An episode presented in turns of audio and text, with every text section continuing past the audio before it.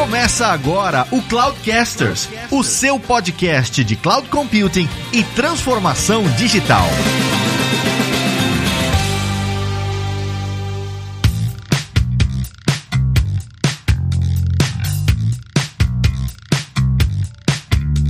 Fala pessoal, aqui é o Fabrício Sanches e pela primeira vez na história desse Cloudcaster nós vamos ter dois episódios no mesmo mês. Olá pessoal, aqui é o Lázaro Alves e a capacidade de você poder parar e reiniciar um cluster no AKS me fez chorar.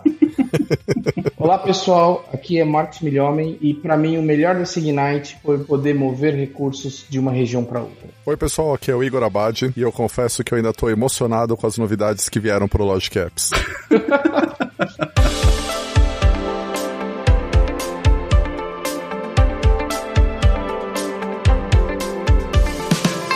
Bom, pessoal, tivemos mais um Ignite essa semana, né? Ignite 2020. Evento totalmente digital, igual aconteceram os outros eventos, tipo Build, Microsoft Inspire. Como que foi o evento aí para vocês? O que, que vocês acharam desse Ignite? Uh, como foi essa experiência para vocês de ter o evento digital? E o que, que é o Ignite na visão de vocês, assim? Cara, para mim o que me chamou mais atenção no Ignite não é nem o que foi falado, mas principalmente, eu sei que isso vai soar engraçado, mas o que não foi falado. Me chamou a atenção que esse ano o Ignite foi mais econômico em termos de ferramentas de desenvolvimento e DevOps, o que historicamente não é um problema, dado que o foco do Ignite nunca foi mesmo a parte de ferramentas de desenvolvimento, mas com a mudança nos eventos da Microsoft esse ano, eu imaginei que a gente fosse ter mais anúncios de ferramenta de desenvolvimento. O que não quer dizer que não teve, mas eu confesso que eu esperava mais. Cara, eu sinceramente gostei do Ignite, achei que foi o melhor do que poderia ser, e eu posso explicar porque eu vou falar isso, porque quem me conhece sabe que eu sou uma pessoa que gosto muito de estar pessoalmente pessoalmente nos lugares e estar tá pessoalmente, interagir pessoalmente. Tamo junto, viu, Milhome? Vocês são tudo velho, pai. Óbvio que por causa da pandemia não, não, não pode, então teve que ser virtual. Então é, eu falo assim, foi o melhor do que poderia ser. E eu gostei muito também de algum shift de vez de falar. Óbvio que teve features e teve produtos novos, mas se falar de qual que vai ser o novo mote né? Então, assim, trabalhar remoto, fazer desenvolvimento do cidadão, teve muito mais esse diferentes cenários de motes do que se falar propriamente de features e funcionalidades, apesar de que, obviamente, que nas breakout sessions teve isso também. É, eu, eu gostei bastante do evento também. Eu achei que, comparado com outras experiências que a gente teve de eventos online recentes aí, a experiência do Ignite foi bem legal. Achei que tudo funcionou direitinho, um ou outro problema técnico em si, mas acontece, né? Acontece com todo evento online. E gostei, achei que as sessões foram boas, um bom nível de profundidade. Tinha de todo jeito, mas enfim, as que eu vi mais técnicas, eu gostei do nível que os palestrantes foram e tal. Gostei dos anúncios, achei que tiveram anúncios bem relevantes. Um deles, particularmente, era algo que eu já esperava bastante tempo e finalmente está à disposição. A gente vai falar deles todos aqui, mas achei legal, assim. Concordo com o Igor, eu também estava com uma expectativa um pouco maior para coisas de desenvolvimento, especialmente, né, por coisas que a gente tem visto, tal, internamente, que a gente imaginava que fossem ser anunciadas e tal, mas mas enfim, eu achei que no geral o evento foi muito bom e trouxe um landscape bem interessante. Hein? Cara, mas só um, um pitaco aqui, esse é o Ignite, não é o Build. Não, não é, pois é, pois é, pois é, exato.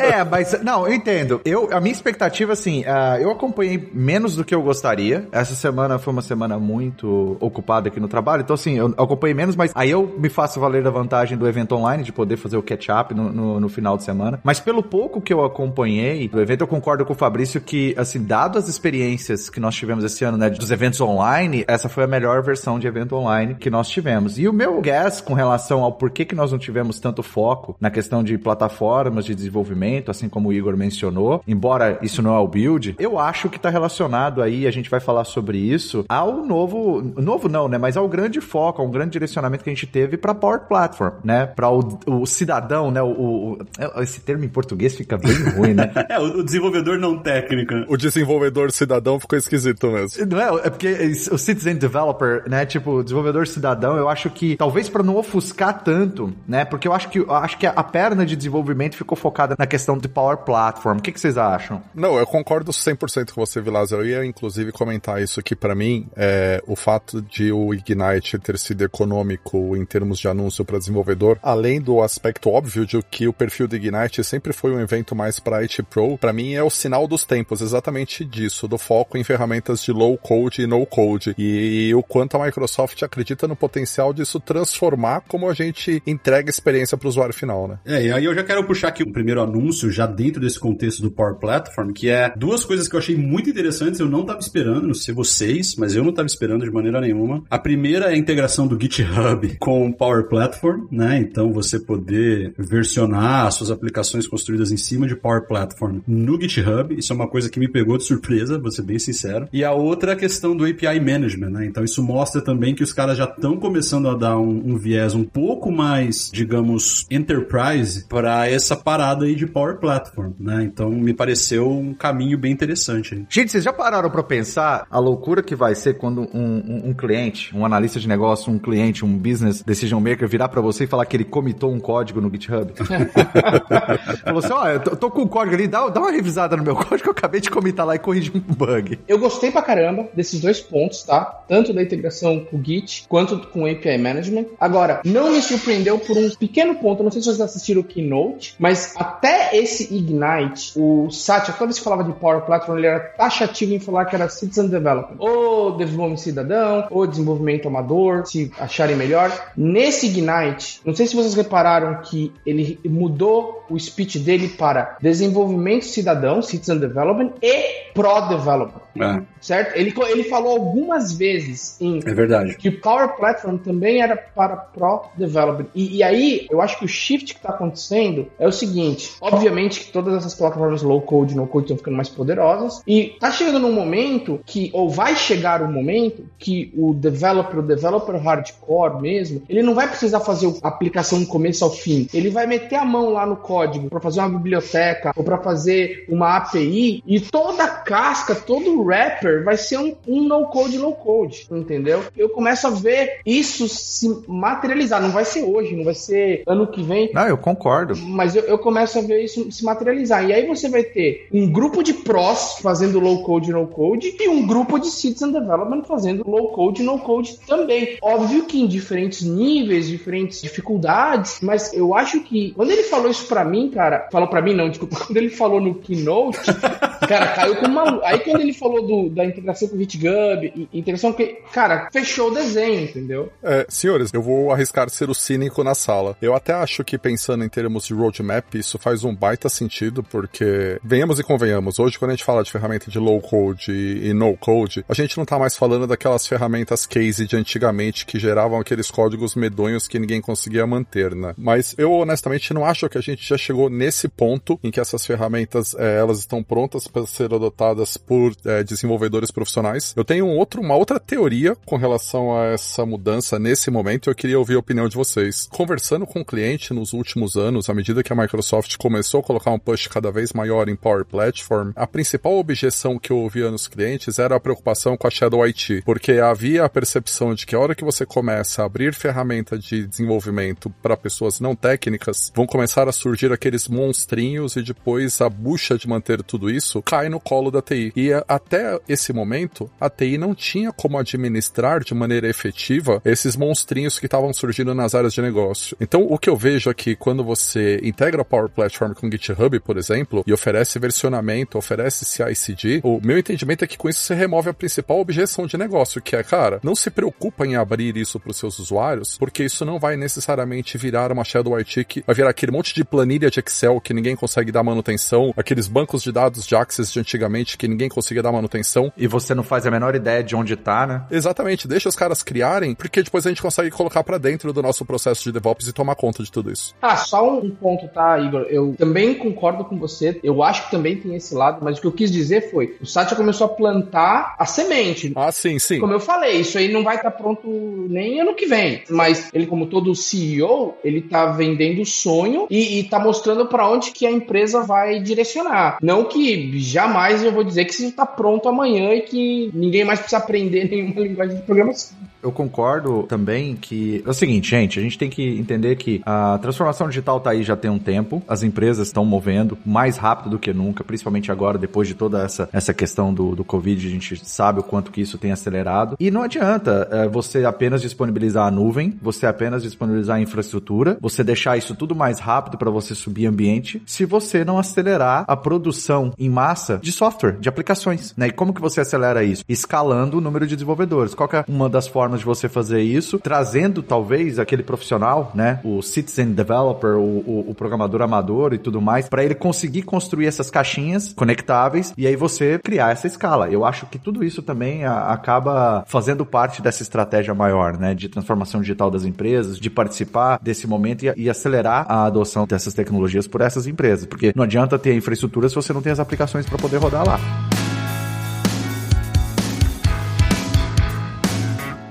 E aí, conectando nesse né, universo aí de Power Platform Apps e tal, acho que a gente pode falar um pouquinho de Dev, né? Muito embora a gente estava esperando mais, né? No Dev, quando digo Dev, é no espectro mais amplo da expressão, né? Do ecossistema de desenvolvimento mesmo. A gente estava esperando, a gente comentou aqui no começo que a gente estava esperando um pouquinho mais de anúncios, mas até que tem algumas coisas bem interessantes. A principal delas que, né, a gente já sabia, né? Não foi um anúncio, mas evoluiu um pouquinho é essa questão do .NET 5. Eu não sei se vocês chegaram a ver, mas eu, assim, eu tô super animado para o que eles estão construindo com .NET 5, removendo esse, essa divisão que existe de .NET Core com .NET Standard, é simplesmente .NET, e aí você sabe que você está construindo algo integrado na mesma plataforma e tal. O que, que vocês acharam disso aí? Eu, particularmente, com um sanguezinho de developer aqui, eu fiquei bem animado. Eu curti muito, e eu confesso que a minha maior expectativa é com o que isso permite a gente conseguir no futuro, porque a hora que você tiver, é, beleza, a gente tá falando de .NET 5, já vou puxar até o assunto do .NET 6, porque a hora que a gente convergir todos os runtimes e o, o Xamarin e o Mono vierem para debaixo do .NET também, cara, a sensação que eu fico é que o .NET vai ter uma abrangência, os puristas, que eu, eu acho que eu vou arrumar treta com isso, mas é talvez até maior do que o Java já teve, em termos de potencial de entregar aplicações num ecossistema gigante. É, concordo, concordo 100%. Eu já acho que, assim, uh, eu concordo do ponto de vista que essa unificação, ela facilita muito, porque vamos combinar que mesmo a gente que, que tem esse background de desenvolvimento e acompanha o .NET desde a versão 1, né, desde do .NET Framework em, em 2002, alguma coisa assim, tava muito confuso toda essa divisão, toda essa separação da o que, é .NET Standard, o que, é .NET Core, que versão que a gente tá do .NET Core, qual que eu devo usar. Embora eu também entenda alguns motivos por trás dessas tomadas de decisões em termos de compatibilidade, de retrocompatibilidade, né, e, e que você tá fazendo uma mudança muito drástica, mas eu vejo com bons olhos e eu concordo com o Igor na questão da abrangência, né, do impacto que isso vai ter quando você consolidar isso para outras plataformas, porque você já vê o .NET hoje Core funcionando em Linux de uma forma inimaginável alguns anos atrás, né? Tanto que quando você olha para uma arquitetura de microserviços hoje, principalmente utilizando containers e nuvem, cara, hoje é meio que assim, né? A primeira coisa que vem na cabeça é como que eu vou subir o meu container usando Linux e .NET Core. Isso para desenvolvedores .NET, né? Claro, né? Mas já pensa assim Linux como uma das primeiras plataformas para fazer o host ali em containers. Eu acho que faz até sentido também do ponto de vista de marketing mesmo, né? De mindset, porque o que tem hoje na cabeça do developer é o .NET Core é muito legal, mas o .NET é muito anos 90, né? Muito anos 2000, sei lá. E aí, cara, você meio que segmenta, você meio que canibaliza, né? O próprio ecossistema de desenvolvimento e tal. E eu gosto muito desse approach de trazer tudo para uma plataforma única, aí convergir todos os runtimes e, e, meu, conforme você cria o projeto, ele já seleciona ali por debaixo dos panos o que tá rolando, entrega para cada ambiente. Eu acho que é um grande, um grande passo pro .NET. E acho que o .NET Core já trouxe o .NET de novo pro jogo das linguagens de desenvolvimento. A gente pode até falar disso eventualmente em algum momento no futuro, mas eu acho que o .NET, a partir do .NET 5, isso meio que consolida esse novo .NET, é, é, o caminho que a Microsoft está tomando em relação a isso. Então eu acho que faz muito sentido. Eu acho também que é o seguinte, boa parte do que a gente vê, né, rodando, a maioria do que a gente vê rodando na nuvem da Microsoft hoje, tal, soluções construídas em cima de .NET. Então isso mostra também que a própria Microsoft amadureceu com a linguagem que ela desenvolve para ela mesma, né? E ela coloca isso no mercado. Então, pô, acho que o futuro do .NET aí é muito, muito brilhante. O presente já é, mas o futuro vai ser ainda mais. Para mim, o mais interessante é o .NET Core ele trouxe a capacidade de você rodar em qualquer lugar, tá? Então, se é Linux, se é Windows, porque assim, cara, o mais interessante é, eu não quero mais me preocupar com OS, falando assim, é, de modo simplista, mas eu não quero mais me preocupar com OS. Agora, o ponto era, tem várias coisas do .NET que não existiam no .NET Core, então você não podia portar tudo. Então, se você traz tudo para baixo da mesma plataforma, que pode rodar em qualquer lugar, cara, é o melhor dos mundos. Assim, de uma forma simplista de um cara que não tem tanto background de desenvolvimento, para mim esse é o melhor ganho. É, cara, a gente tá em 2020, tá na hora de acabar de ter que estar olhando para ah, qual OS roda. Cara, essa é uma preocupação que tem que ir se dispersando. Assim, a minha curiosidade maior com relação ao .NET Core, porque como eu disse, a parte de multiplataforma em termos de sistema operacional para servidores, eu acho que ele já está bem maduro, quando a gente fala Windows e Linux, né? Mas a minha curiosidade maior é a questão, igual mencionou, a questão multiplataforma quando a gente estende isso para mobile, né? A Xamarin e como que o .NET Core vai para dispositivos móveis, principalmente agora que a gente lançou o Duo e a gente tem aí uma, uma nova linha de devices dobráveis e parte dessa linha de devices ela utiliza Android. Como que vocês veem essa evolução da plataforma de desenvolvimento para esses dispositivos mobile utilizando o .NET para isso? Pelo silêncio, eu acho que não fez sentido nenhum a minha pergunta, então vamos mudar para vamos pegar uma outra pauta. O pior é que a pergunta fez sentido. Eu só tava aqui tentando pensar a maneira mais política de responder a pergunta.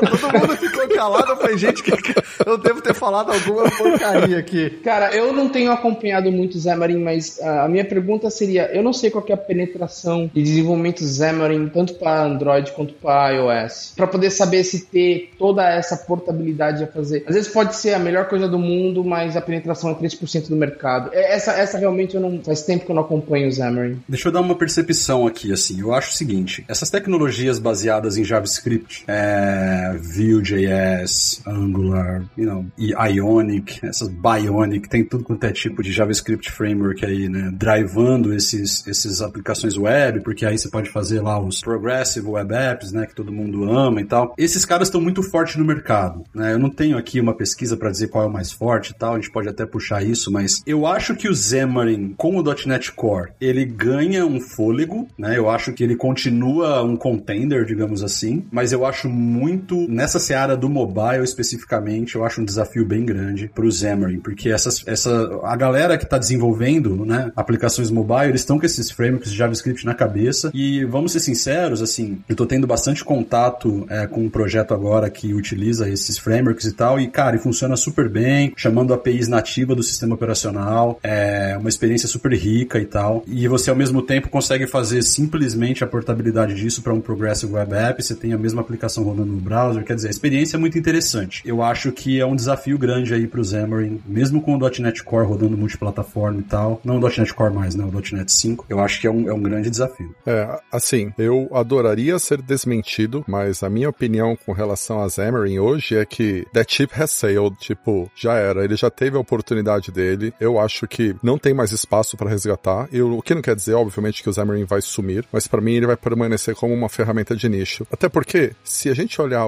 para o landscape de desenvolvimento, quando a gente está falando de desenvolvimento nativo, tipicamente o que o pessoal prefere são as ferramentas nativas de cada plataforma, como Swift pro iOS ou Kotlin pro Android. É, se for para fazer um negócio cross, é como o Fabrício falou, o pessoal está investindo em frameworks baseados em HTML5 e JavaScript. Qual que era o, o grande ponto de venda do Xamarin? É, puxa, aproveite o seu conhecimento, a sua experiência em .NET e aí você leva o seu background de C Sharp para desenvolver pro mobile. Na boa, se esse for o principal diferencial do Xamarin, hoje em dia, Blazor WebAssembly faz mais sentido que Xamarin. Concordo, concordo 100%, Igor. E assim, como eu falei, tendo um pouco mais de contato agora com esse universo, né, num projeto específico que eu tô trabalhando aqui, é difícil de tirar a razão, né, do developer, porque se você quer estar no mercado hoje de desenvolvimento web, mobile, você tem que conhecer JavaScript, fato, né? E tendo essas ferramentas que te possibilitam, né, utilizar os recursos nativos do SEO e tudo mais, eu vejo o .NET com muito mais valor no back-end servindo essas aplicações do que necessariamente ali sustentando o Xamarin para isso, né? Não, faz muito sentido. Faz muito sentido. Eu, eu realmente estava curioso, porque assim, é uma coisa que eu não venho acompanhando há muito tempo. Nos últimos anos eu venho trabalhando muito mais com essa questão de back-end e, e cloud e, e nuvem e tudo mais. Mas legal, acho que faz bastante sentido.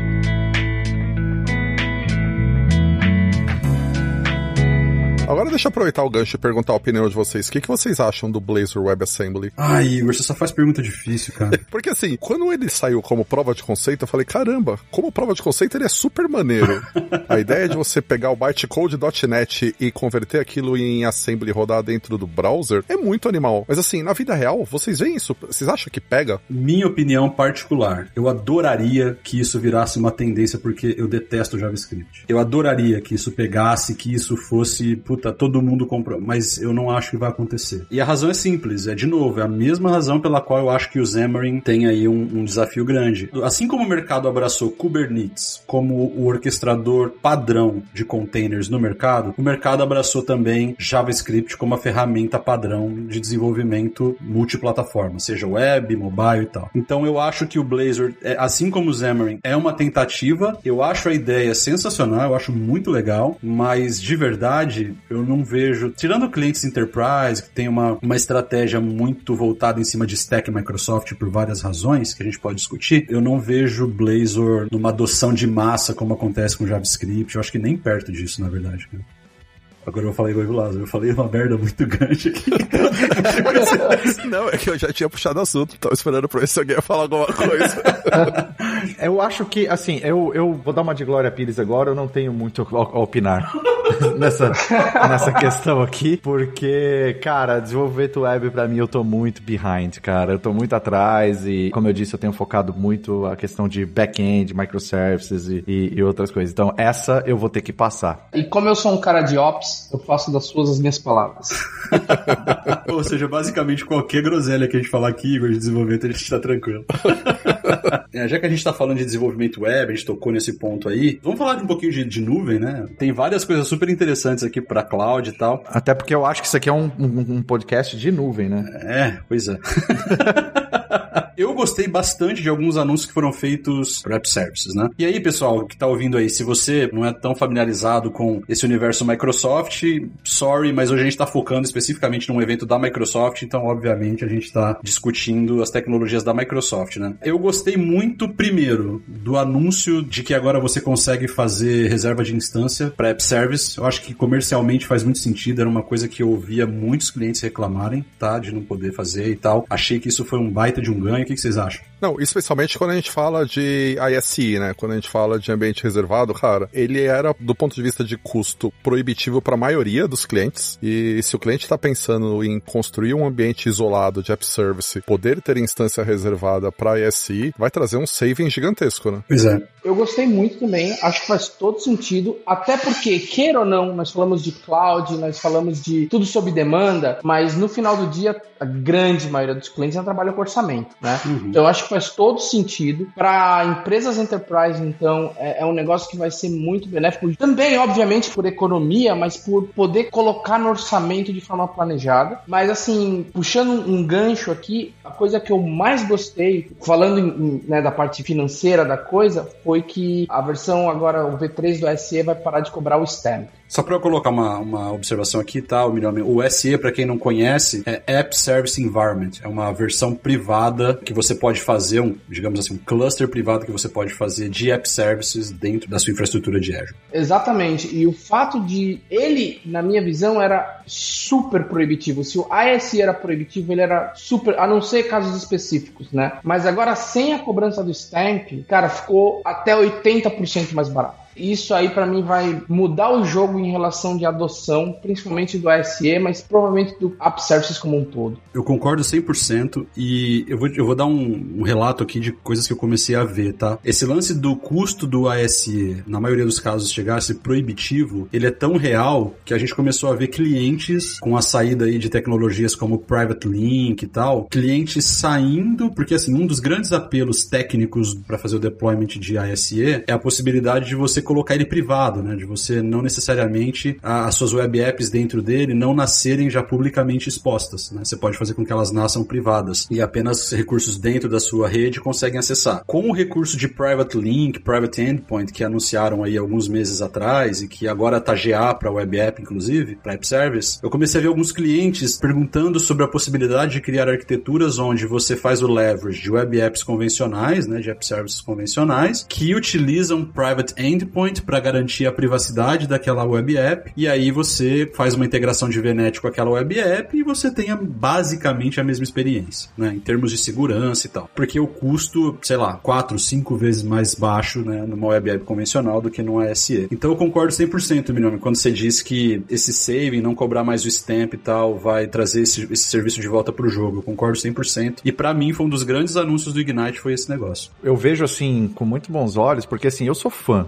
cara cara, eu sou muito fã do App Service. Eu acho um serviço que funciona muito bem. Eu gosto da forma dele como plataforma como serviço. Ele foi evoluindo, né? De uma plataforma como serviço que você tinha pouquíssimo controle sobre o ambiente, agora você já tem um pouco mais. E para mim faz todo sentido, já que você decidiu ir para um ESE, onde você já vai ter que fazer uh, todo o capacity ali daquele ambiente, independente do motivo que você decidiu fazer isso, se esse motivo é financeiro, se esse motivo é porque você quer ter mais controle da infraestrutura, se você quer ter uma conexão direta ali com a sua rede ou um express route, não interessa, mas faz muito sentido porque a partir do momento que você fez o planejamento desse capacity, a única camada que estava faltando é você poder usar a instância reservada, que aí você já matava essa questão de você, então tá bom, já que eu fiz todo esse, esse planejamento, por que não agora eu consegui ainda por cima usar uma instância reservada e, e reduzir o custo desse meu ambiente? Faz sentido? Total, total. Faz, é, e também já puxando aqui um pouco mais técnico, né, porque a instância reservada e a parte do stamp são bastante comerciais, uma coisa que eu tinha problema em vários clientes meus e agora vai ser resolvido é que o ASE versão 3 também, o tráfego de rede da parte de gestão do ASE, ou seja, a Microsoft como cloud provider e como gestora da nuvem, ela tem que se comunicar com aquele ASE. Então tem toda a parte de tráfego de rede da parte da gestão do ASE, não vai mais passar pela rede do cliente. E eu tinha sérios problemas porque eu tenho clientes que rodam ASEs em ambientes totalmente em lockdown, por questão da confiabilidade ou por questão de problemas de compliance. E aí que acontecia? Eles travavam tanto o ASE que o ASE parava de funcionar porque não conseguia se comunicar com o back-end da nuvem. Por quê? Porque o tráfego de rede passava pela rede do cliente, passava pela VNet. Isso não vai mais acontecer. O tráfego de gestão do ASE não passa mais pela VNet do cliente na versão V3. Cara, isso para mim também vai destravar um monte de casos em que você precisava de ou não precisava, mas o cliente queria rodar SE, mas num ambiente altamente monitorado, num ambiente altamente privado, por questão de problema da informação que ele ia rodar naquele SE. Uma outra coisa que eu acho bacana é a quantidade de cenários de migração que isso desbloqueia, né? A gente tinha um monte de cenário de cliente que olhava para a nuvem, até avaliava app service, mas ele não queria que, principalmente quando a gente está falando de serviço de intranet e extranet, por razões óbvias, ele não queria colocar isso na rua, não queria que tivesse IP público. E como a ASE era a única opção, se ele precisasse muito levar isso para a nuvem, ele começava a olhar para opções menos ideais. Então, de repente, mover para IaaS e aí subir a uma máquina virtual com o IIS, que do ponto de vista vista de custo não faz o menor sentido, mas era a opção que ele tinha, porque era mais barato do que a SE. E tem outro que eu particularmente fico muito incomodado, que é a galera hoje tá olhando para Kubernetes para tudo, né? Mesmo para as coisas que talvez não façam o menor sentido. Quantas vezes eu já vi cliente falando, pô, eu queria pegar isso aqui e, e rodar isso como container, e eu não consigo evitar de virar pro cara e falar, mas mano, não inventa. Porque, pô, você pegar um, um website e rodar como container, ainda que tecnicamente seja ok, não faz sentido por uma série de motivos. Você acha, Igor? Cara, honestamente eu acho, porque container por container, app service roda. Sim, eu tô sendo irônico. eu tô sendo irônico. Tipo assim, você acha mesmo? Será? Desculpa, eu tava com o detector de sarcasmo desligado. Mas assim, é isso, cara. Mas o AKS, ele ainda oferecia uma, uma opção mais barata para rodar workload privado de web do que o ASE. A hora que você junta isso, mais o fato de você ter o Windows Container agora com GA em App Service, você libera, um, desbloqueia um monte de cenário de migração, inclusive de aplicações que têm dependências do on-prem, que você só conseguiria subir como IaaS, mas que você pode subir pro PaaS agora rodando no Windows Container. Exatamente, exatamente. Sem dúvidas. Você habilita um cenário de app modernization, né, sem, sem muito refactoring assim, absurdo. E outra coisa legal também, só pra gente fechar aqui esse, esse guarda-chuva do App Service, é a integração com o GitHub, né? Então, acho que essa é uma grande tônica, tudo meio que se integrando com o GitHub, GitHub Actions e tal. Então, para quem achava que o GitHub perderia poder, né, quando a Microsoft comprou e tal, o que a gente tem visto é o contrário, né? O GitHub tem se tornado uma ferramenta cada vez mais central para muitas coisas e, e agora o Web App também se integra aí com o GitHub Actions e tal. Achei bem legalzinho esse esquema. E aí eu queria puxar então, o que, que a gente teve de anúncio do GitHub? Ou ele tá dentro da umbrella do guarda-chuva aí de plataforma de desenvolvimento que a gente não viu muito update. É, o que eu vi mais de, assim, anúncio pro GitHub, eu posso estar perdendo alguma coisa aqui, mas foi, né, Power Platform integrando com, com o GitHub, isso deu uma, uma explodida na cabeça. Essa integração do App Services também com o GitHub, mas eu não vi muito mais anúncios para GitHub especificamente não. Talvez eu esteja perdendo alguma coisa, mas... É, eu diria que o, o único específico de GitHub foi o GitHub Code Spaces, né? Ah, é, verdade, isso é verdade. verdade. E agora agora o suporte nativo para ele dentro do Visual Studio 2019. Do Visual Studio, isso, é verdade, teve isso, teve isso. Que também é legal, né? Sim. É bem legal. Eu ainda não, não tive tempo para fazer um teste, brincar com isso. A demo pareceu muito legal, mas é, a gente precisa ver como isso aterriza, mas é, teve, teve isso mesmo.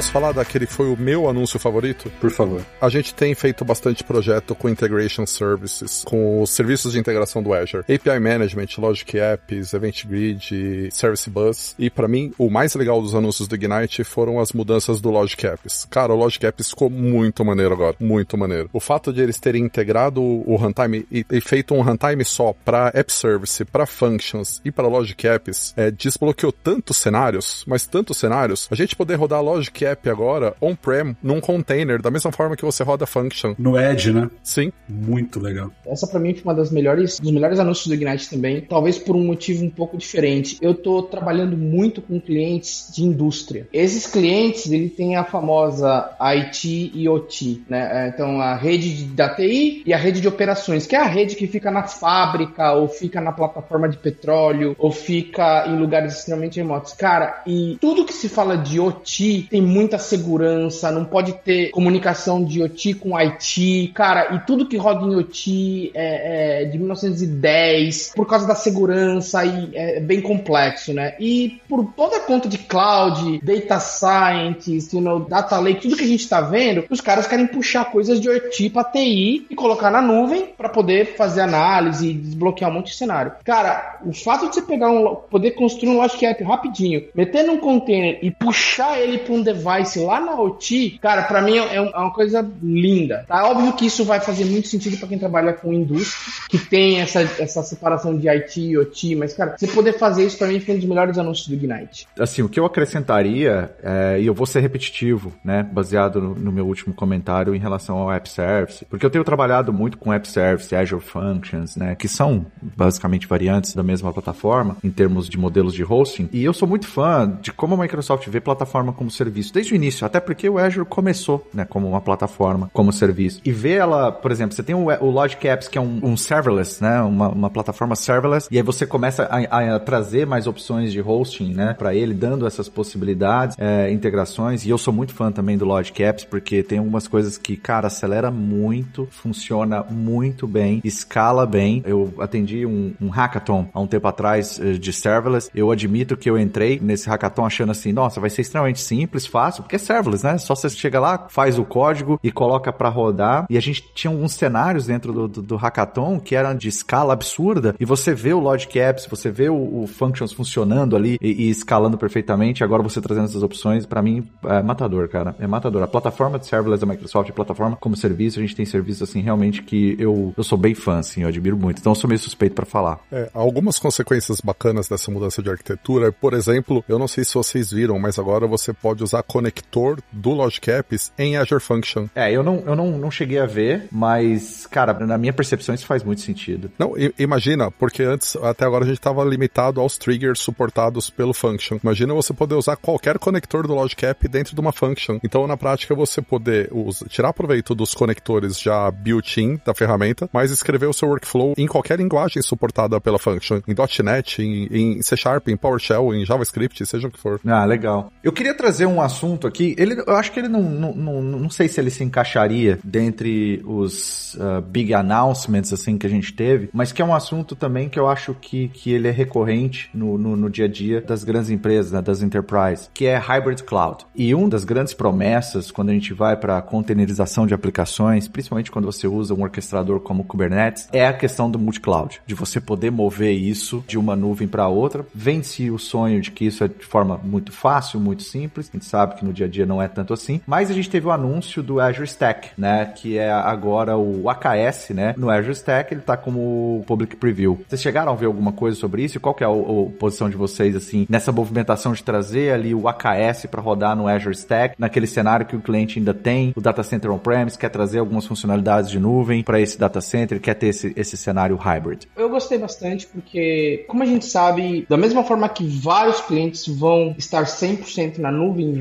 clientes não vão estar 100% na nuvem por muito tempo. Nuvem pública, né? Nuvem pública, é, nuvem pública, desculpa. Inclusive, até pouco tempo atrás, o Gartner falava, se você lesse o Gartner, o Gartner falava das empresas que não podem ir 100% para a nuvem, elas acabavam adotando o que eles chamavam de TI bimodal. TI bimodal basicamente é, eu gerencio a minha nuvem de um jeito e eu gerencio o meu on-premise de outro. E cara, isso trazia inúmeros problemas, inúmeros problemas. E para empresas maiores, empresas enterprise, eram, eu, esses problemas eram exponenciais. Eu cheguei a lidar com empresas que eles tinham assim, equipe de rede on-premise, equipe de rede de nuvem, equipe de storage on-premise, equipe de storage de nuvem. Então assim, chegava num ponto que as brigas internas eram monumentais. E assim, para mim já tá mais provado que esse negócio bimodal não funciona. Então você ter esse tipo de ferramenta onde é óbvio que vão ter dificuldades e óbvio que é novo e tá se evoluindo, mas você consegue gestionar o seu ambiente de TI, aonde ele estiver, seja como ele for, de uma forma pelo menos parecida, não vou posso dizer idêntica, mas parecida, eu acho que traz um ganho muito grande. E parte disso é você poder pegar e, e ter um Azure Stack no, no, seu data center e fazer o push de um AKS lá, ou fazer um push de um Azure SQL, ou de repente ter um, um, painel de políticas onde você pode criar uma política, seja ela qual for, e falar: eu quero essa política aplicada em todos os meus data centers, em todas as minhas nuvens, em todos os lugares onde eu tenho um,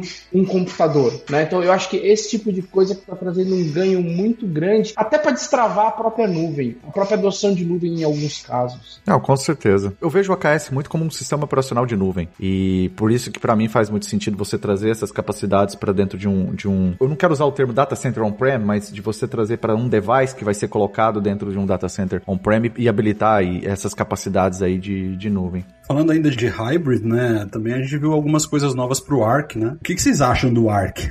eu tenho uma opinião muito particular sobre o Arc, mas eu queria ouvir de vocês. O que, que vocês acham? Eu devolveria a pergunta assim, para quem tá, tá chegando agora no podcast, como que você definiria o Arc? Então, a Microsoft define o Arc como uma camada de gestão, né? Então você gerenciaria os seus servidores que tem o Arc habilitado, digamos assim, de alguma maneira dentro deles, de a partir da nuvem do Azure, né? Então, a partir do portal do Azure, você conseguiria gerenciar gerenciar os seus recursos, seja dentro do Azure, fora do Azure, é, através do Arc. Né? E aí, como ele faz isso internamente, tem uma mágica ali e tal, para banco de dados, por exemplo, você pode utilizar Kubernetes e tal. Mas eu queria ouvir de vocês, o que, vocês acham do Arc em si e, e o que, vocês acham do que foi anunciado aí, algumas capacidades novas aí de SQL e tal. É, eu confesso que quando a Microsoft anunciou o Arc lá atrás, eu passei algumas semanas, para não dizer meses, tentando entender exatamente o que, que era o Arc, porque eu não sei se vocês passaram por isso, mas naquele momento parecia um negócio mágico, mas que ninguém sabia explicar exatamente o que era, né? De que forma que eu vejo o Arc e onde que eu acho que o Arc tem um baita potencial. E, por favor, esse é o meu entendimento, porque eu confesso que até agora talvez eu não tenha 100% de clareza de o que é o Arc, então se eu falar alguma groselha, fiquem à vontade para me corrigir. Mas em linhas gerais, o que eu entendo do Arc é, é o Azure Resource Manager,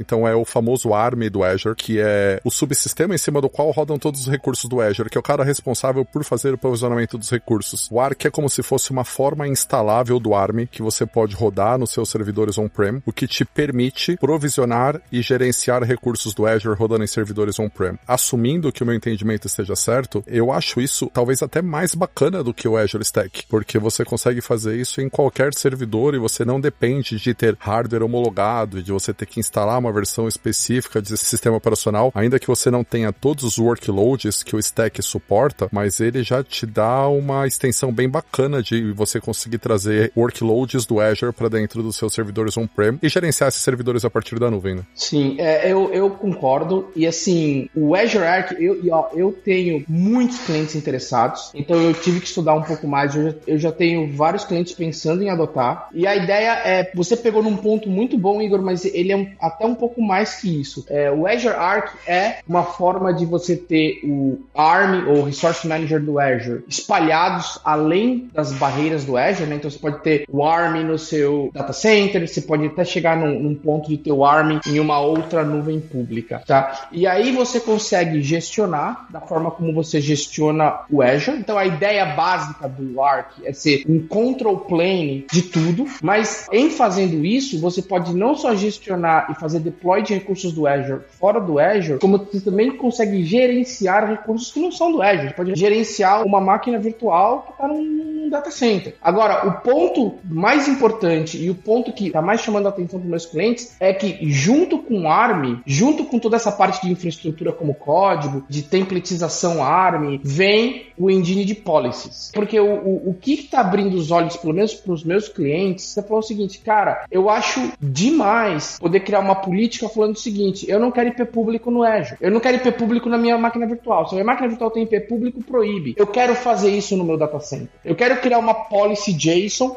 falando nenhuma máquina virtual no meu data center pode ter IP público. E isso é uma coisa que o ARM começa a possibilitar. Então, você começa a criar políticas e você consegue pegar e falar assim: ó, essa política, do mesmo jeito que ela tá, sem mudar uma linha do JSON, eu quero aplicar no Azure e no meu data center on-prem. É óbvio que o que eu tô falando aqui tem use cases e o ARM acabou de virar GA, então assim, tem coisas ainda para ser lançadas, tá? Mas essa é a ideia. E uma coisa que, assim, cara, eu tenho muito cliente interessado é nessa possibilidade. Porque se você parar para analisar, o cara que tem uma implementação madura hoje de nuvem, o cara que está no Azure de uma forma madura, usando landing zones, usando infraestrutura como código, versionalizando a sua, a sua infraestrutura como código e colocando no GitHub, se esse mesmo cara que tem tudo isso no Azure tem um data center on-prem, cara, ele olha para aquele data center e fala, cara, isso aqui é 1970. Por mais moderno que aquele data center seja. Então, o Azure Arc é, beleza, se você não pode trazer aquele data center para o Azure de qualquer forma, nós vamos destravar todas essas possibilidades lá, tá? É, de uma forma bem resumida. E, cara, isso para mim é, é, é sensacional. E eu tenho vários clientes querendo justamente isso. A forma que eu vejo o Arc, e eu vou tentar conectar basicamente o que o Igor falou e o que o Milhomem falou, é que assim, a gente tem a jornada da nuvem do cliente, né? Essa jornada, é, principalmente os enterprise, que a gente comentou que ele tem lá, ele tem a visão dele para a nuvem, ele tem um data center gigantesco lá on-prem, ele tá migrando os workloads dele, então ele tem as capacidades que ele tem na nuvem, aí ele vai tentar trazer em algum momento também parte dessas capacidades pro data center on-prem, porque ele não vai virar essa chave de uma vez, e aí é onde você vê um, um Azure Stack entrando em cena, onde você vê todas esses devices que permitem ter esse, essa hybrid cloud, mas você tem uma layer aí que é a gestão, porque isso acaba sendo uma multi-cloud, né? Embora é uma hybrid cloud, é uma multi-cloud. Você tem a cloud ali você tem a private, você tem a pública, e aí eh, nada impede também que em algum outro projeto você está usando uma outra nuvem de um terceiro, uma Amazon, um Google e assim por diante. Então acho que o Arc ele vem com essa camada de governança também, que eu acho que é onde o, o Milhão estava tentando comentar, em que você consegue navegar entre essa multi-cloud strategy, né, essa, essa estratégia multi-cloud que você tem, em diferentes workloads e fazer a gestão disso, aplicação de políticas, né? Você conseguir automatizar alguns deployments, implementar infraestrutura como código e tudo mais. É uma aposta arriscada, eu acho que é uma visão muito ousada, interessante, né? E tem muita coisa que ainda precisa entrar como GA, tem muita coisa que ainda precisa ser implementada. Mas se eu fosse analisar como visão e, e, e para onde a Microsoft está olhando, eu acho que é uma visão acertada. Agora, depende muito de timing e como que vai ser, né, executada essa visão, mas eu vejo com, com bons olhos. Eu, eu concordo com você e eu, eu acho que eu vou até um passo além. Pode ser que eu compre briga com muita gente agora, mas eu acho que o Azure Arc, dependendo, que nem você falou, da sua execução, dependendo do timing, ele é o que pode destravar a famosa private cloud. E aí, de novo, eu posso estar comprando briga com muita gente, mas tem várias vezes que eu vou em cliente, eles falam: ah, a gente tem aqui uma private cloud. Cara, desculpa, não tem, tá? Ele não funciona com infraestrutura como código. O ambiente do cara não, não funciona baseado em API. Ele não consegue refazer a rede dele, refazer o sistema de storage dele, refazer deploy de aplicação, tudo como código. O que o cara geralmente tem é um ambiente altamente virtualizado com um portal self-service. E o cara fala que tem uma nuvem privada. Desculpa, não é uma nuvem privada. Tá? Eu acho que assim, o Azure Arc vai trazer todas essas APIs, políticas, governança, de uma forma com que o cara realmente, na minha visão, visão, possa falar: Isso aqui é a minha nuvem privada. Olha aqui, ó. Eu sento a bunda no VS Code e eu faço um deploy inteiro no Azure e eu faço um deploy inteiro aqui no meu data center. Só no VS Code. Aí, para mim, o cara, beleza, você tem uma nuvem privada. Uma outra coisa, eu sei que eu vou comparar banana com laranja, mas honestamente pensando nesse cenário de nuvem híbrida, eu acho que o Arc ele tem um potencial transformacional maior do que o Stack, porque ele me parece mais democrático, até porque o modelo de custo do Arc é o melhor modelo de custo possível, né? É ele de graça. Então, de novo, eu sei que a gente está comparando coisas diferentes, mas como uma forma de você atingir esse modelo de hiperconvergência e você começar a gerenciar os recursos do seu data center SQL da nuvem como uma nuvem híbrida única, eu acho que o Arc tem um potencial ainda mais bacana do que o Stack. Não, eu concordo, porque assim, o Azure Stack, ele é apenas uma peça entre várias outras que vão surgir do ponto de vista de hybrid cloud. E no caso do Arc, ele, ele tá muito mais alinhado com o que a Microsoft sempre fez, que é plataforma, né, e software para gerenciar tudo isso, para colocar essa camada de gestão desse, desse ambiente. Então, eu concordo, ele é muito mais transformacional, ele tem um potencial incrível, mas ele também tem desafios gigantescos pela frente, dado a complexidade que se é na questão de uma estratégia multi-cloud como um todo, né? Você depende de fatores externos ali relacionados às outras nuvens, até mesmo ao mercado e padronizações que não dependem somente da Microsoft. Então, assim, é um cenário interessante para se estar. Essa é a minha, minha visão em cima disso. Eu acho que as coisas realmente não se comparam. E assim, visão pessoal minha, eu não vejo o stack tão dominante no data center. Mesmo que uma empresa fosse fazer um data center hoje, tá? Novo, um data center greenfield, eu não vejo o cara construindo um prédio e enchendo de Azure Stack. Eu acho que isso não faz muito sentido. Mas onde eu vejo que o Azure Stack faz completo sentido e que eu vejo muitos dos meus clientes, cara,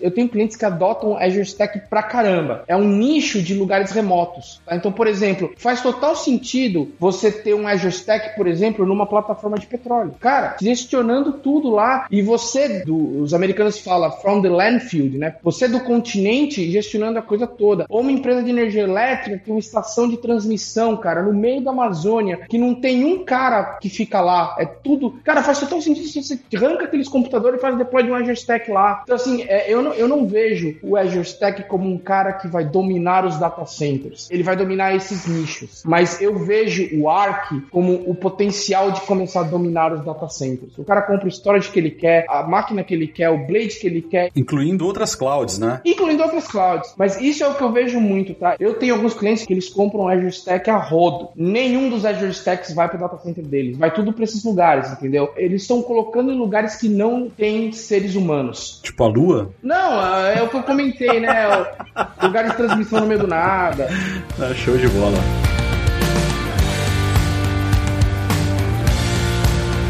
Pra ser bem sincero, eu tava esperando mais coisas sobre data. Eu vi algumas coisas que eu achei legais, assim, mas nada que me impactou tanto quanto o ano passado, por exemplo, quando eles anunciaram o Synapse, né? E aquela demo contra o BigQuery e tal. Aquilo me impactou bastante. Esse ano pra data eu não vi algo tão significativo, mas a gente teve algumas coisas legais. Queria fazer um highlight aqui especial pro SQL Edge, né? Que agora você tem a possibilidade de levar a engine do Azure SQL Databases pro Edge, né? Para workloads de IoT e tudo mais, onde a comunicação precisa acontecer localmente, sem necessariamente ter internet e tal. O que vocês acharam disso? Cara, eu acho o seguinte: as ferramentas de data, em geral, elas evoluíram tanto nos últimos anos e elas chegaram num ponto que elas estão bem maduras, que na verdade o maior problema hoje não é uma feature que está faltando, é você conseguir levar o dado até aquela funcionalidade. Então, por isso que eu acho que a Microsoft está se focando muito em dois pontos: no plumbing né? Como que eu levo, então, tudo quanto é anúncio, é, ajudar a levar mais dados para colocar nessas soluções que estão rodando na nuvem, ou o inverso, fazer o push do banco de dados até a, ponta. Então, é, eu tenho essa visão. Eu acho que a gente não viu tanto novo lançamento de ferramentas de dados propriamente ditas, porque, cara, já tem muita coisa. O que está faltando é conseguir fazer essa movimentação, é conseguir fazer os dados chegarem lá ou fazer essas ferramentas, em alguns casos, chegarem até onde os dados estão, se eles não podem ir para nuvem. E aí que eu acho que é o gancho do SQL Edge, que é, cara, é mais um passo para você ter um IoT nível enterprise, né? Você ter um engine de um SQL server, obviamente que não é SQL server, mas tem um engine de um SQL que tem todas as seguranças, criptografia, é, é uma coisa de nível enterprise rodando em, em, em qualquer é, dispositivo IoT. É, é mais uma segurança para quem quer adotar IoT de maneira enterprise, de maneira séria. Eu acho bacana é, a ideia de levar o SQL para o Edge, mas ao mesmo tempo que eu acho um pouco estranho, porque geralmente, isso não é uma regra, óbvio, mas assim, geralmente workloads de IoT, eles utilizam muito banco de dados NoSQL, né? Por N razões, e a principal delas é que o dado que vem geralmente, que é gerado por dispositivos de IoT e tal, eles não são estruturados, né? Então eu acho interessante que a Microsoft está trazendo esse approach de levar um banco de dados que, né, que é todo estruturado e tal, para o Edge para suportar essas demandas de IoT e tal, porque, assim, eu, eu fiquei um pouco surpreso, porque é o tipo de workload que eu não esperava que fosse acontecer, justamente por conta dessa natureza mais desacoplada dos dados, dessas estruturas de dados mais irregulares, digamos assim, que são super comuns nesse cenário de IoT. Achei interessante e me peguei pensando em relação a isso sobre dois anos atrás, três anos atrás, quando a Microsoft anunciou né, o, o decoupling do SQL Server para rodar em Linux, né? A conversão do SQL Server para rodar no Linux, o tanto de coisa que isso habilitou, né? A maneira como a gente desce esse SQL para o Edge é como? É um Docker, né? Um, um container Docker, e isso só pôde acontecer justamente porque a gente conseguiu fazer uma migração disso para Linux e tal. Então, só refletindo um pouquinho aqui é, sobre como esses grandes shifts, né? Eles, quando eles acontecem, o tanto de coisa que eles habilitam e tal. Mas enfim, essa é a minha visão. Eu gostei, eu achei interessante, eu só não esperava, justamente por conta desse aspecto aí que eu mencionei dos workloads de IoT. Eu acho que containerização hoje, ou seja, as tecnologias das plataformas de containers são o que habilitam a nuvem hoje e como os data centers vão, vão evoluir em termos de como que eles vão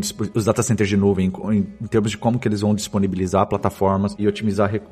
Então, conforme a gente tem evolução de containers para cada vez mais estar tá rodando no edge, você habilita trazer dessas tecnologias que são, eu acho que tradicionais, porque você mencionou, né, de um banco de dados totalmente já estruturado e tudo mais, e é um banco de dados aí que ele é muito consolidado no mercado e hoje você vê ele rodando no edge. Então, isso mostra também como que a evolução de containers e containerização está habilitando aí essa evolução dos data centers e habilitando essas novas capacidades. Eu tenho uma visão e, e de novo, entra em voga o famoso uso de caso, né, use case. E como eu trabalho muito com indústria, eu vejo que isso faz muito sentido, porque, por exemplo, se você vê empresas de óleo e gás, empresas de, de, de transmissão de gás, empresas de energia, eles precisam ter equipamentos na planta para decisão rápida. Então, é, eu não vejo esse SQL Edge como um cara que vai guardar a informação do IoT, mas eu vejo esse SQL Edge como sendo o back-end do software que roda na planta, que precisa tomar uma decisão em milissegundos que não pode voltar para a nuvem, não dá tempo, entendeu? Então, hoje o que acontece é o seguinte: geralmente você tem todo esse esquema de IoT mandando dados para nuvem, mas você tem lá umas duas ou três máquinas, Windows ou Linux, rodando um sistema que eles chamam de sistema de decisão rápida, que é o sistema que fica lá, cara, a pressão da fornalha aumentou, desliga a fornalha. E esse cara geralmente é uma máquina,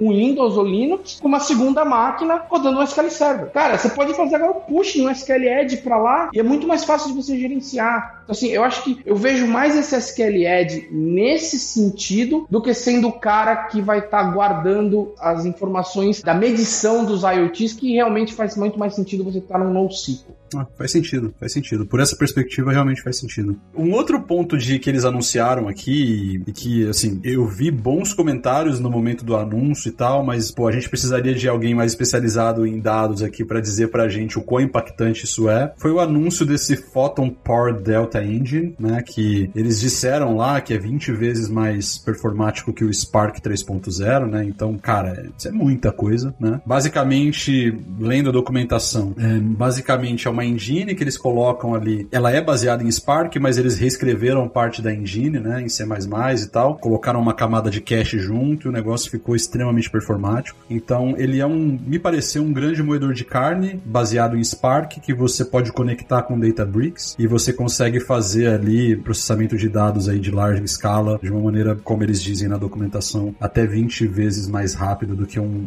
um ecossistema de Spark convencional. E super competitivo no aspecto do preço. Então, me pareceu ser bem impactante, mas não sei dizer de bate-pronto se isso é um replace do Spark, ou seja, ao invés de utilizar o meu Databricks com o ecossistema Spark, eu posso trocar o Spark por esse cara, só a parte do Spark, ou eu tenho que ter ainda o Spark no ambiente para rodar esse cara, enfim. Algumas perguntas ainda ficaram em relação à operação desse negócio, mas parece promissor, né? Para quem tem uma volumetria de dados gigantesca, pareceu promissor. Eu queria aproveitar, não sei se vocês viram, teve um anúncio que para mim me chamou muita atenção, vai fazer muito sentido para os meus clientes, que é o anúncio do Azure Sphere Guardian, que foi lançado em parceria com a TIP. É uma torre de celular. Hoje, várias empresas, né, empresas grandes, obviamente, elas podem comprar torres de celulares privadas e ela pode interconectar os seus devices, interconectar é, numa fábrica, numa planta, ou interconectar prédios, tudo via essa rede de celular privada. E isso é uma rede, é uma torre de celular que está diretamente conectada ao Azure. Então você coloca lá uma torre de celular, cara, sai um sinal de celular, o device que for autorizado a se logar, a se conectar nessa rede de celular, está diretamente ligado ao Azure como entre aspas, como se fosse um Express Route. Cara, eu acho que isso para ambientes distribuídos e para clientes grandes é animal. Super, super interessante. É, não tá muito dentro do meu escopo de clientes e tal, né? Mas me parece bem interessante. Assim como o Azure Orbital também. Sim. Né? É, foi outro anúncio que eu achei bem legal, que é a possibilidade de você meio que conectar um satélite ao Azure e fazer a comunicação ali, né? Extrair dados, mandar processamento, enfim. Foi outra coisa que, assim, para os meus clientes não aterriza, mas para clientes que precisam de ter uma escala diferente, me pareceu bem interessante. Então, é, é aí que você vê as diferenças, né? Para os meus clientes, aterriza totalmente. Pois é. A grande maioria dos clientes que eu trabalho hoje em dia, eles compram um link de satélite. E aí, o, o Azure Orbital nada mais é do que um link de satélite. Assim, eu estou simplificando bem, mas é um link de satélite pay go. E já está conectado no Azure. Bagatela de 990 dólares por hora. Cara, mas você não, você não tem ideia. Ah, imagina, isso deve ser extremamente caro, né? É extremamente caro. E não só é extremamente caro, como é assim, esses contratos por satélite são contratos de 5 anos, 10 anos. Então imagina só, você tem que prever quanto você vai estar tá usando daqui um ano, dois anos, três anos, quatro anos. Você tem que fazer o commit, você tem que fazer o commit em 5 anos? Você não precisa fazer o commit, mas você tem que estar no contrato. O negócio é tão sério, cara, que está no contrato. Quando você fecha um contrato de um link de satélite, um negócio desse snipe, está no contrato o quanto você pode aumentar por ano e o quanto você pode diminuir por ano do uso. Porque é uma infra lascada, entendeu? É, imagina. Aí a partir do momento que o cara fala, não, meu, peso go, usa o quanto você quiser. Óbvio, usou mais, pagou mais, mas usou menos, pagou menos. Não tem esse commit, não tem que fazer todo esse cálculo maluco, não tem. E, e estar conectado ao Azure, onde, em tese, as pessoas que vão estar usando isso é porque tem grande parte das suas workloads no Azure, faz total sentido.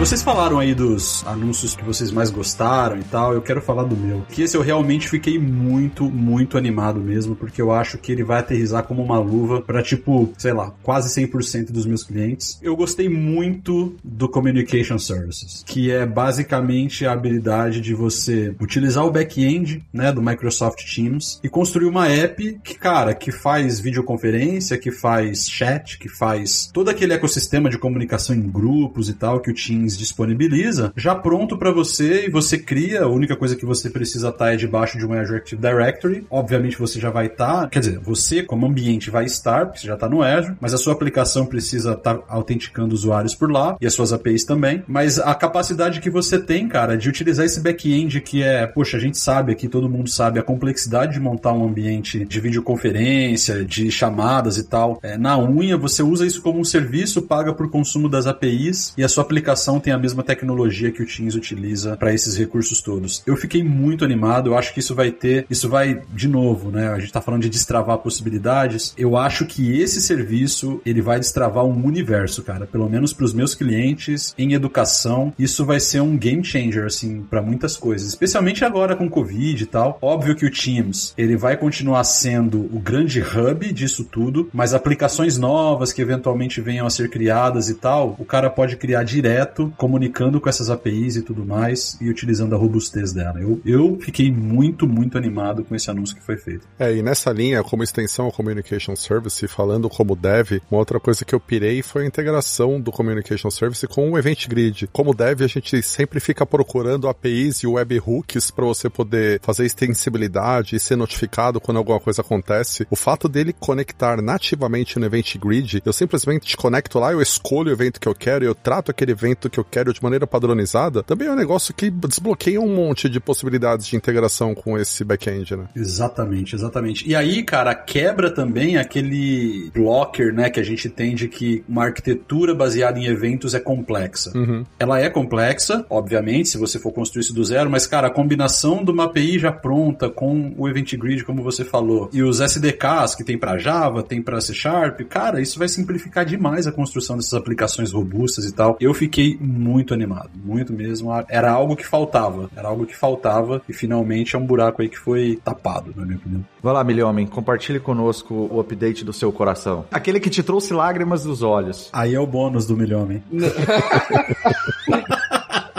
Eu acho que vocês vão até rir porque é algo extremamente simples. Quer dizer, é algo que aparentemente é extremamente simples, mas não é. E assim, na minha visão, isso vai para várias situações vai salvar a pele e não é simples apesar de parecer. Inclusive não teve muita muito alarde acho que pouca gente viu, que é o Azure Mover. Que é o de mover entre regiões? É o Resource Mover, né? Que é exatamente, é o Resource Mover. Eu vi, esse cara realmente é legal pra caramba. Cara, isso aí para mim é sensacional. Imagina, assim, principalmente em tempo, nos tempos que a gente tá de, de, pandemia e que, enfim, queira ou não, falta recurso em algum lugar, por um motivo ou por outro. Cara, você poder, entre aspas, o que eu vou falar, mas você poder dar um, um clique com o botão direito e falar, meu, vai do Brasil pra East West, vai de East West pra Europa, e, e, você vê o negócio migrar bonitinho, cara, isso para mim foi sensacional. Só quem já tentou mover um recurso sabe o valor disso daí, né? Exato, exatamente. Não, e assim, isso em tempos normais, mas assim,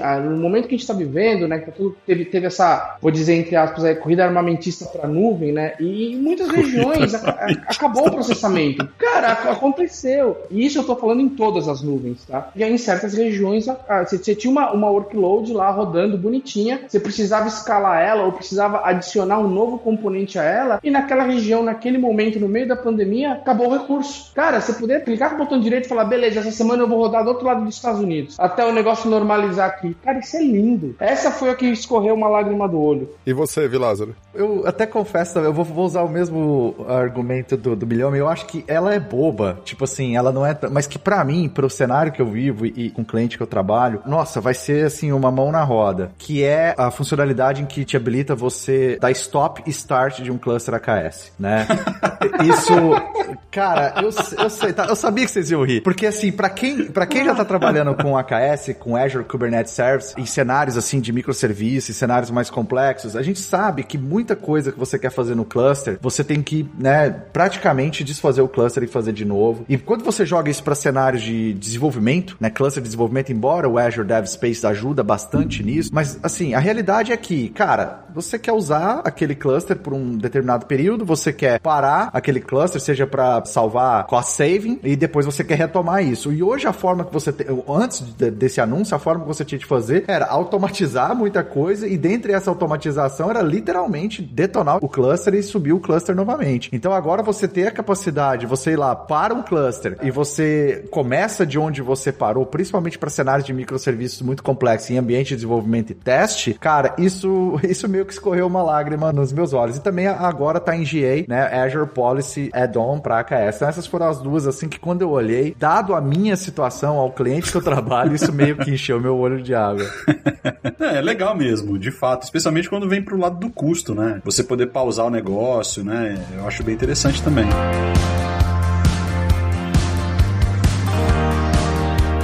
Eu queria falar sobre Microsoft 365. E aí, quando a gente fala de 365 é fácil a gente pensar em Teams por razões óbvias, né? Nessa pandemia foi o produto da Microsoft que mais bombou de longe. Mas, assim, um produto que me surpreendeu e eu confesso que eu descobri ele da maneira mais besta possível foi o Microsoft Search. E teve um monte de anúncios de novidade pro Search. Eu não sei vocês, como que o Search apareceu para mim? Quando eu instalei o novo Edge e eu criei um profile no browser conectado na minha conta corporativa do Azure AD, a hora que eu abri o browser pela primeira vez e lá na homepage do browser começaram a aparecer os meus documentos, eu falei, opa, isso daqui tem potencial de ser interessante. E naquela barra de pesquisa do browser, a hora que eu pesquisei alguma coisa e à primeira vista ele abre o Bing e você fala, pô, mas o que, que eu quero com o Bing? Mas a hora que você percebe que tem uma abinha Work ali dentro do Bing e que quando você clica naquela aba Work, ele tá pesquisando todos os dados da empresa. Aquilo ali abriu meus olhos de um jeito que eu falei, cara, onde que eu tava até hoje que eu não tinha visto essa funcionalidade? A Microsoft, ela já tentou consolidar a pesquisa já há muitos anos ela vem tentando, né? Não sei se vocês lembram do Windows Desktop Search lá dos tempos do XP. Depois ela tentou isso com o SharePoint, com o Fast, ela tentou com o Delve, ela tentou um monte de maneiras diferentes de integrar os dados e oferecer uma experiência de pesquisa única. Eu não sei a opinião de vocês, mas me parece que finalmente ela acertou a mão com o Microsoft Search. Eu concordo. E o cara que é o grande integrador disso, Igor, é um, é um serviço chamado Cortex. Eu não sei se você já teve a oportunidade de olhar para esse cara. Eu tive um, um, envolvimento num bom nível com esse cara no time de produto, porque para educação faz muito sentido isso, né? E então a gente acabou envolvendo em algumas conversas com o time de produto do Cortex e tal. Então posso falar um pouquinho melhor. Mas ele é um grande robô que roda no nível do seu tenant e que tem uma capacidade de agregação violentíssima. Por debaixo dos panos ele empresta algumas capacidades do Azure Cognitive Search, mas ele é uma engine de agregação baseada em inteligência mesmo. E, cara, de fato, assim, a maneira como ele entrega isso como APIs e tal, para você utilizar onde você quiser, que essa eu acho que é a beleza, né? Quer dizer, se você quiser pegar esse Microsoft Search e colocar hoje no seu app, você pode, né? Então, de fato, cara, esse é um cara muito interessante mesmo. Teve muito anúncio pro Search, né? Dos anúncios todos que vieram, dois me chamaram mais atenção, que são principalmente com relação às integrações. O Microsoft Search, ele sempre foi extensível, você sempre pôde integrar fontes externas de dados. Mas agora, o que veio de bacana nisso é a possibilidade de você integrar diretamente com as bases do Cognitive Search. Então, se você tem, por exemplo, um serviço de indexação que indexa dados line of business da sua empresa, então você indexa documentos ou você indexa qualquer tipo de registro e você está usando o Cognitive Search do Azure para isso, você consegue plugar diretamente no Microsoft Search e aí você tem uma base única de pesquisa tanto para dados de documentos quanto para os seus dados line of business ou qualquer outra coisa que você está indexando no Azure. E o outro anúncio é a integração com o Teams, né? Ou a integração muito mais profunda no Teams para você poder fazer pesquisa de conversas de times e de grupos tudo a partir de uma mesma interface. Cara, isso é muito legal mesmo e eu acho que isso conecta bem com o anúncio que fizeram pro Cognitive Search também, que é a capacidade de você ter private endpoint pro Cognitive Search. Então olha só como as coisas vão, vão chegando juntas para você criar de fato algo robusto no nível enterprise, né? Você consegue ter essa engine fabulosa de buscas, né, dentro do seu tenant, que é o search que você está falando, integrada com Teams, integrada com o Cognitive Search e usando o Cortex por baixo e tal. E agora você tem a possibilidade de falar assim, olha, quer saber? Essas buscas podem ser privadas. Eu não vou permitir que ninguém fora da minha rede faça buscas nesse cara, né, que é o Cognitive Search. Então, eu gosto, né, porque a gente começa a ter opções, né? Você consegue pensar, sei lá, se você está criando uma solução que vai ser uma solução de varejo mesmo, onde você vai ter o cliente usando a sua aplicação e tal, diretamente externamente e tal, fine, você pode utilizar, mas se você quiser fechar e ter um, um contexto um pouco mais enterprise e tal, você também consegue fazer. É como você falou, né? Dá até um, uma lagriminha no olho mesmo, bem legal. E quem já usou esses mecanismos de search, cara, se você ainda não fez e tal, faça alguns testes. Eu, eu recomendo porque, cara, é muito, muito poderoso. É, é realmente impressionante. E só para fechar o assunto, assumindo que agora o Teams, para muitas empresas e para muitos usuários, é a ferramenta onde o cara passa a maior parte do dia, o Teams está tomando o lugar da ferramenta de e-mail, do cliente de e-mail, como a principal ferramenta de produtividade. É uma outra notícia bacana nesse sentido, que também foi anunciada no Ignite, é que a, a pesquisa do Teams, a pesquisa dentro do Teams, vai ser o Microsoft Search. Então, quando você fizer uma pesquisa lá dentro, ele já vai trazer os resultados do Search direto dentro do Teams. O que faz muito sentido, porque hoje a gente tem que ficar indo pro browser para isso e agora você não precisa mais. Você pode usar o Microsoft Search direto dentro do Teams. Eu acho que isso tudo, assim, a gente fala, pode até parecer um pouco clichê, mas isso está juntando muito a, a visão que o Satya trouxe para Microsoft. Se você for parar para pensar, um dos motes aí do, do Satya é não será empresa produto, será empresa plataforma. Né? E ver, ver tudo que a gente falou. Acho que o que a gente mais falou foi integração, poder reusar, tá no back-end. Ele tá executando isso de uma maneira muito clara e faz todo sentido. Concordo 100%. E aí, pessoal, assim, óbvio que a gente tá fazendo highlight aqui de algumas coisas que a gente gostou mais e que pra gente teve bastante impacto, mas a Microsoft publicou o que eles chamam aqui de livro de notícias ou de anúncios do Ignite. Tem muito mais coisas lá. Eu encorajo vocês a darem uma olhadinha. O link vai estar tá no post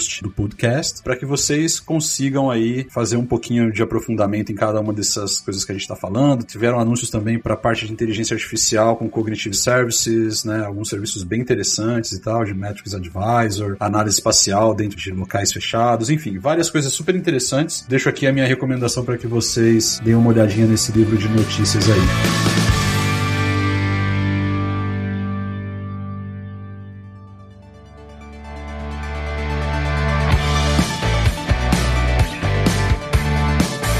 Pessoal, já quero chamar vocês para as considerações finais. É, acho que a gente discutiu várias coisas interessantes aqui, mas eu queria pedir uma visão de vocês geral de tudo que a gente viu, para onde a gente está indo, o que, que, vocês acham que vai acontecer para os próximos seis meses, um ano, dois anos, e como que essas tecnologias todas que a gente viu sendo anunciadas, né, elas corroboram para essa visão de para onde a gente está indo. A sensação que eu fico é que a gente está num crescendo onde cada vez mais os limites entre a nuvem e as nossas empresas vai ficar difícil difícil de distinguir. A decisão daqui para frente de onde você vai rodar os workloads não é mais em termos de onde eles estão disponíveis para serem executados, mas onde você quiser executar e onde fizer mais sentido para o seu negócio. Porque o ferramental, ele vai estar tá consistente, ele vai estar tá disponível o mais próximo possível de onde estão os seus dados, de onde está o seu caso de uso. Então, a elasticidade da nuvem, ela está ficando cada vez mais democrática e atendendo a cada vez mais tipos de negócios e cenários de uso. Eu também gostei e concordo com tudo que o Igor comentou, mas eu acho assim, uma coisa que eu tô gostando de ver, eu acho que a gente nós estamos chegando agora no momento onde esses serviços nuvens estão ficando tão maduros, tão escaláveis e tão configuráveis que nós estamos realmente chegando num ponto que nós vamos poder ver drasticamente a redução de máquinas virtuais. E a gente pode ver assim a, aquele velho mote, né, de usar máquina virtual em última em é, o mote de cloud, né? Que a pessoa falar, use máquina virtual como a última escolha. Tem sempre SaaS, depois PaaS, depois IaaS. Eu acho que a gente realmente está chegando num ponto onde a gente pode chegar e ter situações onde máquina virtual realmente é só exceção. Eu acho que, em termos de considerações finais, uma coisa que eu gostei, assim, foi de ver o quanto que os programadores amadores ou citizen developers estão ganhando foco agora, né? E eu continuo com a visão de que esse esforço para esse grupo de profissionais está muito alinhado com essa explosão da transformação digital e com essa necessidade das empresas de escalarem em termos de construírem novas aplicações que vão habilitar os negócios digitalmente. Então, isso para mim foi uma coisa que eu achei bem interessante nesse Ignite específico. E do meu lado, o que eu gostaria de deixar de mensagem é: me parece que a gente está atingindo um ponto de maturidade muito legal, né, do Microsoft Azure. Melhorias de serviços que já são super consolidados, anúncios de coisas que são, você vê que são bem baseadas em demandas de clientes mesmo, né, gaps de mercado que estão sendo preenchidos de uma maneira bem interessante. Então, me parece que a gente está chegando num ponto de maturidade muito legal da nuvem e esse é um aspecto que pode fazer com que as empresas que ainda ainda, né, ainda não estão se movimentando nessa direção, ou que ainda eventualmente tem uma dúvida ou outra, que elas possam de alguma maneira acordar para isso e, e, ir nessa direção. É, eu concordo com tudo que vocês disseram, acho que as tendências são bem, bem claras, a gente está indo para um modelo onde plataformas de low code vão ser bem relevantes, e enfim, integração, unificação de sistemas, dados, enfim, tudo está indo para essa direção. Acho que essas são tendências bem fortes, inteligência artificial ganhando muita força, integrações com sistemas de produtividade e tal. Gostei bastante do do que eu vi no Ignite, acho que a direção da Microsoft é clara e é uma boa direção. Então, feliz por fazer parte desse ecossistema todo e tal. E é isso. Então, se você teve a paciência de ficar com a gente até aqui, eu agradeço e te encorajo para dar uma lidinha lá no livro de anúncios que foram publicados. Novamente, o link vai estar no post. E é isso. Até a próxima.